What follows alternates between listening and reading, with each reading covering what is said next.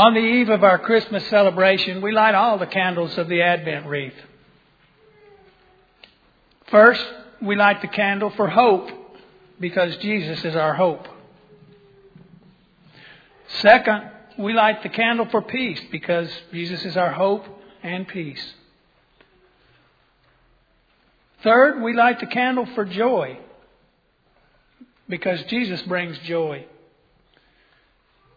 Fourth, we light the candle for love because Jesus is love.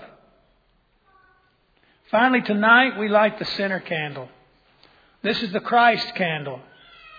Jesus is born. Jesus has come. Jesus is our salvation.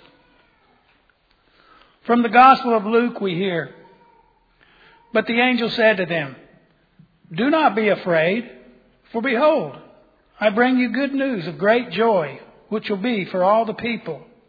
For today in the city of David there has been born for you a Savior, who is Christ the Lord. Well, um, I'm Jacob Yarbrough, and this is my wife Laurie, and I'll be reading from the book of John, John chapter 1, verses 1 through 14, and we're reading from the New American Standard Version. In the beginning was the Word, and the Word was with God, and the Word was God. He was in the beginning with God. All things came into being through him, and apart from him, nothing came into being that has come into being. In him was life, and the life was the light of men. The light shines in the darkness, and the darkness did not comprehend it. There came a man sent from God whose name was John. He came as a witness to testify about the light, so that all might believe through him. He was not the light, but he came to testify about the light. There was the true light, which coming into the world enlightens every man. He was in the world, and the world was made through him, and the world did not know him. He came to his own and those who were his own did not receive him. But as many as received him, to them he gave the right to become children of God, even to those who believe in his name, who were born not of blood, nor of the will of the flesh, nor of the will of man, but of God. And the Word became flesh and dwelt among us, and we saw his glory, glory as of the only begotten from the Father, full of grace and truth. Good evening, church family. I'm Bobby Tibbles. This is my wife, Connie. We're going to be reading from the book of Matthew, Matthew chapter 1, verses 18 through 25, and I'll be reading from the NASB as well.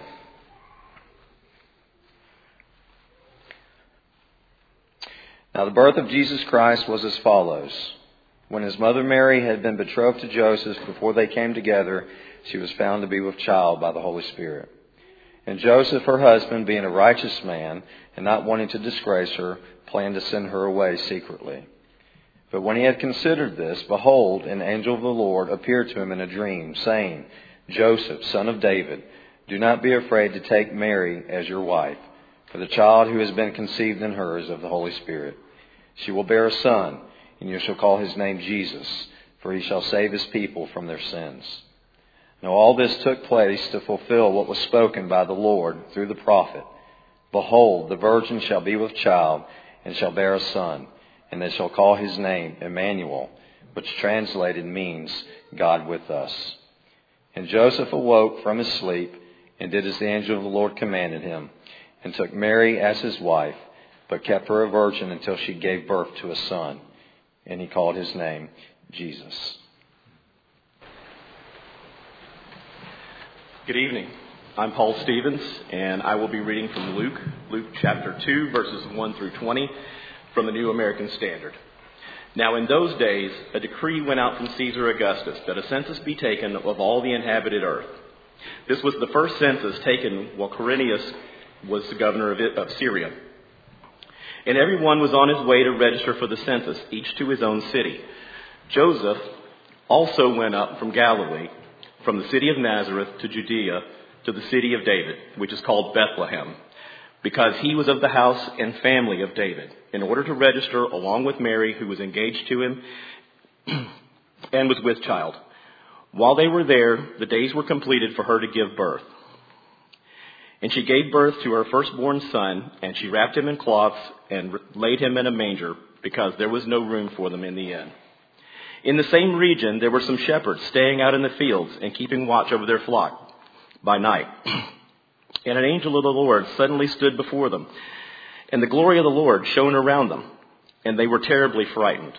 But the angel said to them, Do not be afraid, for behold, I bring you good news of great joy, which will be for all the people. For today in the city of David there has been born for you a Savior, who is the Christ the Lord. And this will be a sign for you. You will find a baby wrapped in cloths and lying in a manger. And suddenly there appeared with the angel a multitude of the heavenly host, praising God and saying, Glory to God in the highest, and on earth peace among men with whom he is pleased. When the angels had gone away from them into heaven, the shepherds began saying to one another, Let us go straight to Bethlehem. Then, uh, let us go straight to Bethlehem then, and see this thing that has happened, which the Lord has made known to us. So they came in a hurry and found their way to Mary and Joseph and the baby as he lay in the manger. When they had seen this, they made known the statement which had been told to them about this child. And all who heard it wondered at the things which were told to them by the shepherds. But Mary treasured all these things, pondering them in her heart. The shepherds went back, glorifying and praising God for all that they had heard and seen, just had been told them. Good evening, church family. I'm Ron Brower. This is my wife Kimberly, my daughter Chelsea. Uh, today I'll be reading from the book of Matthew, chapters chapter two, verses 11, uh, 1 through 11, and we'll also be reading from the New American Standard Version. Now, after Jesus was born in Bethlehem of Judah, in the days of Herod the king, Magi from the east arrived in Jerusalem, Jerusalem saying, Where is he who has been born King of the Jews? For we saw his star in the east and have come to worship him. When Herod the king heard this, he was troubled, and all Jerusalem with him. Gathering together all of the chief priests, the scribes of the people, he inquired of them where the, Ma- the Messiah was to be born. They said to him, In Bethlehem of Judah. For this is what the, was written by the prophets. And you, Bethlehem, land of Judah, are by no means least among the leaders of Judah. For out of you shall come forth a ruler who will shepherd my people Israel. Then Herod secretly called the Magi and determined from them the exact time the star appeared. And he sent them to Bethlehem and said, Go and search carefully for the child, and when you have found him, report to me, so that I too may come and worship him. After hearing the king, they went their way, and the star which they had seen in the east went on before them, until it came and stood over the place where the child was. When they saw the star, they rejoiced exceedingly with great joy. After coming into the house, they saw the child with Mary, his mother, and they fell to the ground and worshipped him. Then, opening their treasures, they presented to him gifts of gold, frankincense, and myrrh. Good evening. Thank you for being here today, uh, for choosing to worship with us here at Calvary this evening. Uh, if you have your Bible, I am going to unpack none of those passages, believe it or not, but uh, Galatians chapter 4 is where we will be. We'll be looking at verses 4 through 7. But allow me just to begin with a question. Uh, what was the best Christmas gift you ever received? What's a gift, uh, maybe from your childhood, that you received, that you think back fondly upon, that stands out to you? I imagine many of you have something like this under your tree currently and your home, waiting for Christmas morning to open. This is an actual present uh, that was that was under my tree, and it's to my wife, so I better make sure to return it. Um, but what goes into this? You know, if you buy a Christmas gift, what goes into actually purchasing it, getting it ready? Well, first off, you have to plan it. Right? You have to think in advance of what the person you want to give a gift actually would want or actually use or actually desire. Maybe your motivation is just to bring a smile upon their face. You have to plan the Christmas gift. Well, then what else goes into it? The next thing you have to do is what? You have to go on Amazon or Target Amazon no longer does two day shipping. Maybe I'm wrong, but something changed recently, uh, since COVID, I guess. And so you have to buy it further in advance. You have to plan it and then you have to take out your debit card. And you don't like to look at the numbers on the computer. When you put the when you put the card in there you do kind of this number right here and then you purchase it. But then what else do you do? Of course you take it home and you wrap it and you put it in a box like this. But really you give that present for a purpose you hope the person that receives it will enjoy it, will smile, will be able to use it, or will probably, like my kids and the toys I give them tomorrow morning, play with it for about 15 minutes and then discard it. Anybody else relate to that in the room? But Christmas Eve is a time to think about the gift of God. Amen? It's not just time to think about gifts that you have under the Christmas tree or the stress that you currently have about getting home on time and, you know, cooking your meals and getting these ready. It's really a time to set aside to actually remember what Christ did for us in a little town called Bethlehem. So tonight what we see from Galatians chapter 4 is we see the plan of God that when the fullness of time came, we see the purchase of Christ for us on the cross. And then we see the purpose behind his sacrifice. So if you have your um, Bible, turn to Galatians chapter 4. That's where we will be. And Galatians 4 is a little bit of an abnormal Christmas Eve passage. Your typical ones are your Matthew chapter 2 or your Luke chapter 2, but I just decided to do something a little bit different. And this one's going to be probably a little bit more uh, deep than we are used to on a Christmas Eve. It's really kind of the theology of Christmas morning. Notice the plan, the purchase, and the purpose for Christmas. What is the purpose of Jesus coming as a child? Galatians 4. But when the fullness of time came, God sent forth His Son, born of a woman, born under the law, so that He might redeem those who are under the law that we might have received the adoption as sons. Verse 6. Because you are now sons, God has sent forth the Spirit of a Son into our hearts, crying, Abba, Father. Therefore, you are no longer a slave, but a son, and if a son, then an heir through God. This passage, in just four short verses, describes everything that we just read about. It describes the plan of God. It describes the purchase of our souls and the purpose behind it. What is the plan of God? Notice in verse 4. But when the fullness of time came, God sent forth His Son, born of a woman, born under the law. Now, I could spend about seven hours just on this one verse, but I will spare you of all of that. But what I want you to notice first is just notice the first phrase that we have. When the fullness of time came, God sent forth His Son. I take that first phrase to mean that Jesus arrived at the absolute perfect timing. Why was God or Jesus Christ's birth perfect timing? two important things happen in the world to cause his message to go throughout all of the known world. Well, first off, there is a, for the first time in the history of the world since the Tower of Babel, and go back and read that story, there is a universal language. That there is one language that people can use and communicate so that the message of the gospel could go forth to the ends of the earth. And we think about what one language was the entire New Testament written in. It was in Koine Greek. It was the known trade language of the time, allowing the message of the gospel to go forth when the fullness of time came. But what else was there? Number one, there was a universal language, but then number two, what? There was Roman infrastructure. There were trade routes. There was development in the world to allow the message of the gospel to go forth.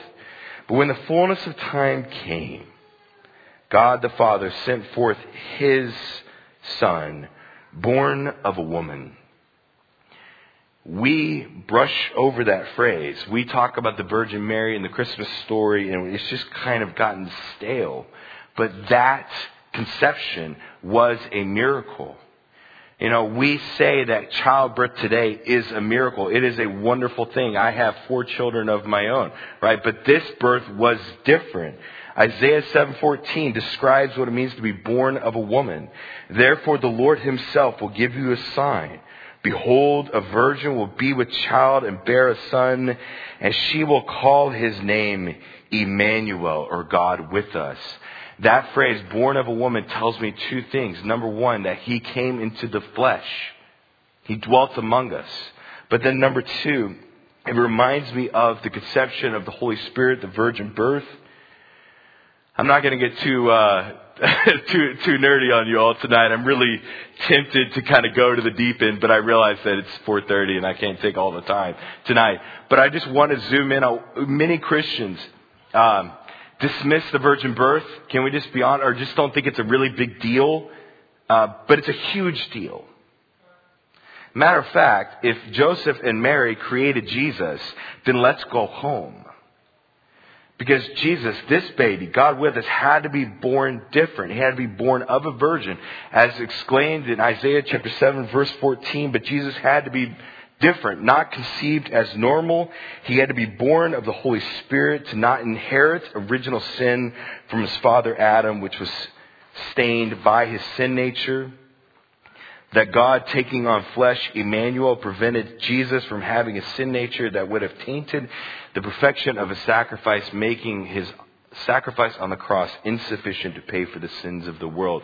But because he was born of a woman, but because he was born of the Holy Spirit, he was sufficient to pay for the sins of the world. He was born of a woman and he was born under the law. Jesus had to be born under the law. Why? To redeem those under the law. To live out the law in perfection so that he could pay for our sin. Romans 8, 3 through 4 says this, For what the law could not do, weak as it was, through the flesh, God did, sending his own son in the likeness of sinful flesh. As an offering for sin, he could then sin in the flesh, so that the requirement of the law might be fulfilled in us who do not walk according to the flesh, but according to the Spirit. We see in Galatians chapter 4 verse 4 the plan of Christmas. It had perfect timing, perfect conception. Jesus had perfect obedience. But then notice in your text verse 5 of chapter 4. But when the fullness of time came, God sent forth his son, born of a woman, born under the law, so that for the purpose so that what? He might redeem those under the law. That is the purchase in full. The word redeem gives an idea of money. So that Jesus came in perfection, lived a perfect life. Why? So he could redeem us. Why do we need to be redeemed? Because you and I inherited our sin nature from Adam. Amen? And that we realize that we cannot keep the law perfectly. I mean, think about the Old Testament law in and of itself. We won't get into all that, but we can't even keep the Ten Commandments. Would y'all agree with that? I mean, I'm sure all of us have stolen to some degree. All of us have lied. All of us have coveted. That we are found what? Guilty before God. Before a perfect God. We are found imperfect. So we needed God with us, coming in the form of flesh, being born of a virgin, living a perfect life, born under the law to redeem those under the law, the only payment sufficient for our soul, the only payment sufficient is perfection. And that's what it says in 1 Peter chapter 2. For you were, you have been called for this purpose since Christ also suffered for you, leaving you example for you to follow in his steps. And he committed no sin, nor was any deceit found in his mouth. While being reviled, he did not revile in return. While suffering, he uttered no threats, but kept entrusting himself to him who judges rightly. And Christ, he himself, bore our sins in his body. Our sin was imputed to him so that we could have righteousness imputed to us, so that we might die to sin and live to righteousness, for by his wounds we are healed. The payment of Christ is sufficient for those under the law, for those that are imperfect. That Christ came and he died on the cross to pay for my sin in full.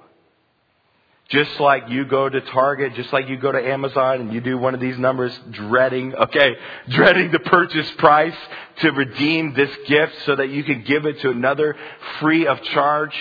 in a small, kind of weird, man-made illustration. That's kind of what Christ did. He lived perfect life, died on the cross so that he could give us what? Can I just speak real quick? Um,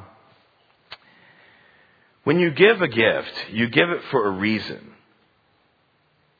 And you hope that the person you give it to enjoys it, uses it, needs it. They enjoy it more than 15 minutes that my children might use my gifts that I've spent the last four days putting together. Any young parents in the room? Okay, all right.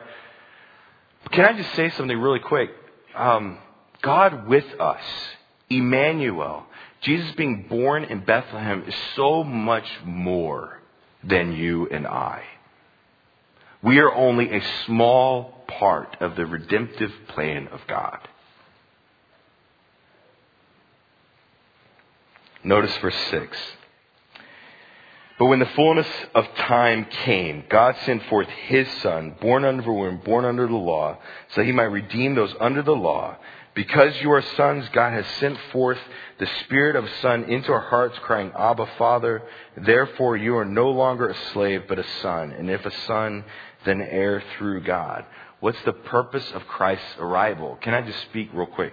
We think Christ's arrival is all about me. It's all about my eternal life. You know, um,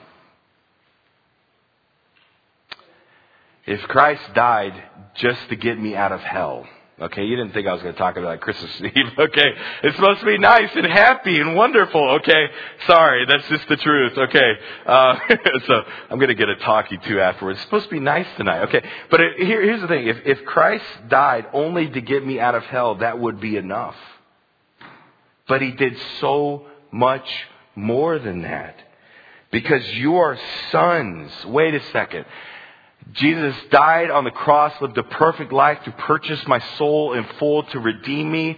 And then he not just gave me eternal life and earthly abundant life, but what else did he give me? He made me part of the family of God, a son and a child of God, and an adoption and an inheritance as an heir of God. Christ Jesus, the gift of Christmas, is so much bigger than I can even fathom. He gave me eternal life. He gave me earthly abundant life. On the cross, He proved His love for me. That God demonstrates His own love for us and that while we were yet sinners, Christ died for us. The death of Christ, His birth in Bethlehem gave me the indwelling of the Spirit, gave me fellowship with the saints, allowed me to have His inseparable love, gave me the assurance of His return, the redemption of all things, that we are part of His family, and the family of God that when you believe in Jesus Christ, because the blood of Christ was sufficient to pay for the sins of the world, that those who believe in him are what? Are adopted sons of God and heirs. Um, I'm not sure I fully understand that. Isaiah 9 6 For a child will be born to us, a son will be given to us and the government will rest on his shoulders, and his name will be called Wonderful Counselor, Mighty God, Eternal Father, Prince of Peace. The hope of the world has come. The Messiah to all the world has come. The Lamb of God that takes away the sins of the world has come.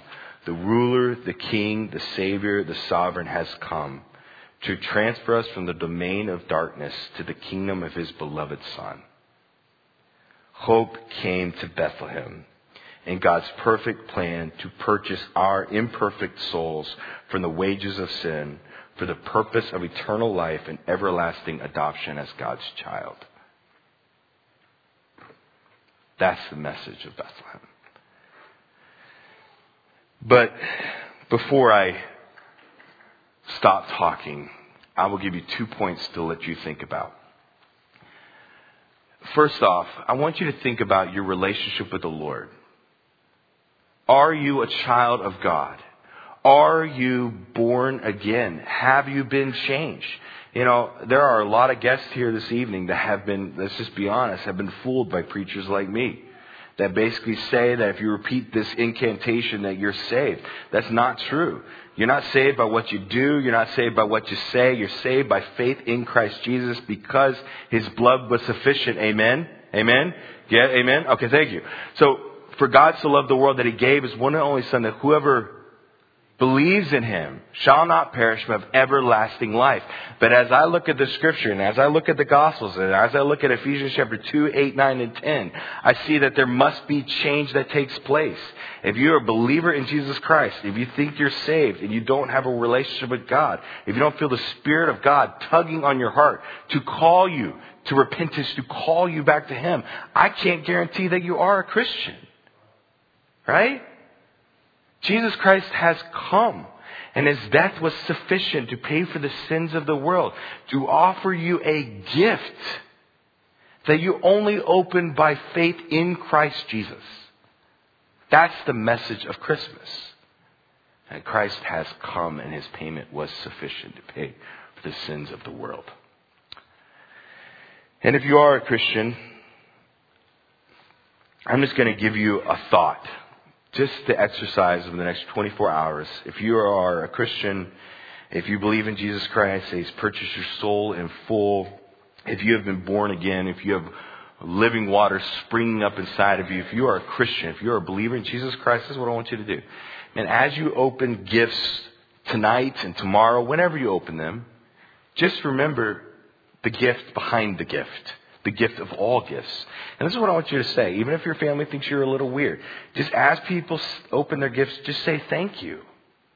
Thank you for what Christ has done on the cross, the gift of all gifts, and his blood was sufficient to pay for the sins of the world. If you have any questions about that, feel free to see me after the service today, but bow with me in a word of prayer. Father, we thank you for this evening. We thank you for the gift of your Son, sending him to earth in a little town called Bethlehem, fulfilling Micah 5 2, tracing all the way back to the book of Ruth. We thank you that he has come and that he was born of a virgin so that we wouldn't inherit our sin nature and he's born under the law so that he could purchase those under the law and redeem us in full because of his blood that is without blemish or wrinkle. Lord, thank you for today. Thank you for the message of Christmas. May we not make it about what it's not, make about what it is. And Lord, thank you for tonight, just having gathered and worship. And we pray that we would just rejoice in what you have done for us. And we lift this up to you in Jesus' name. Amen.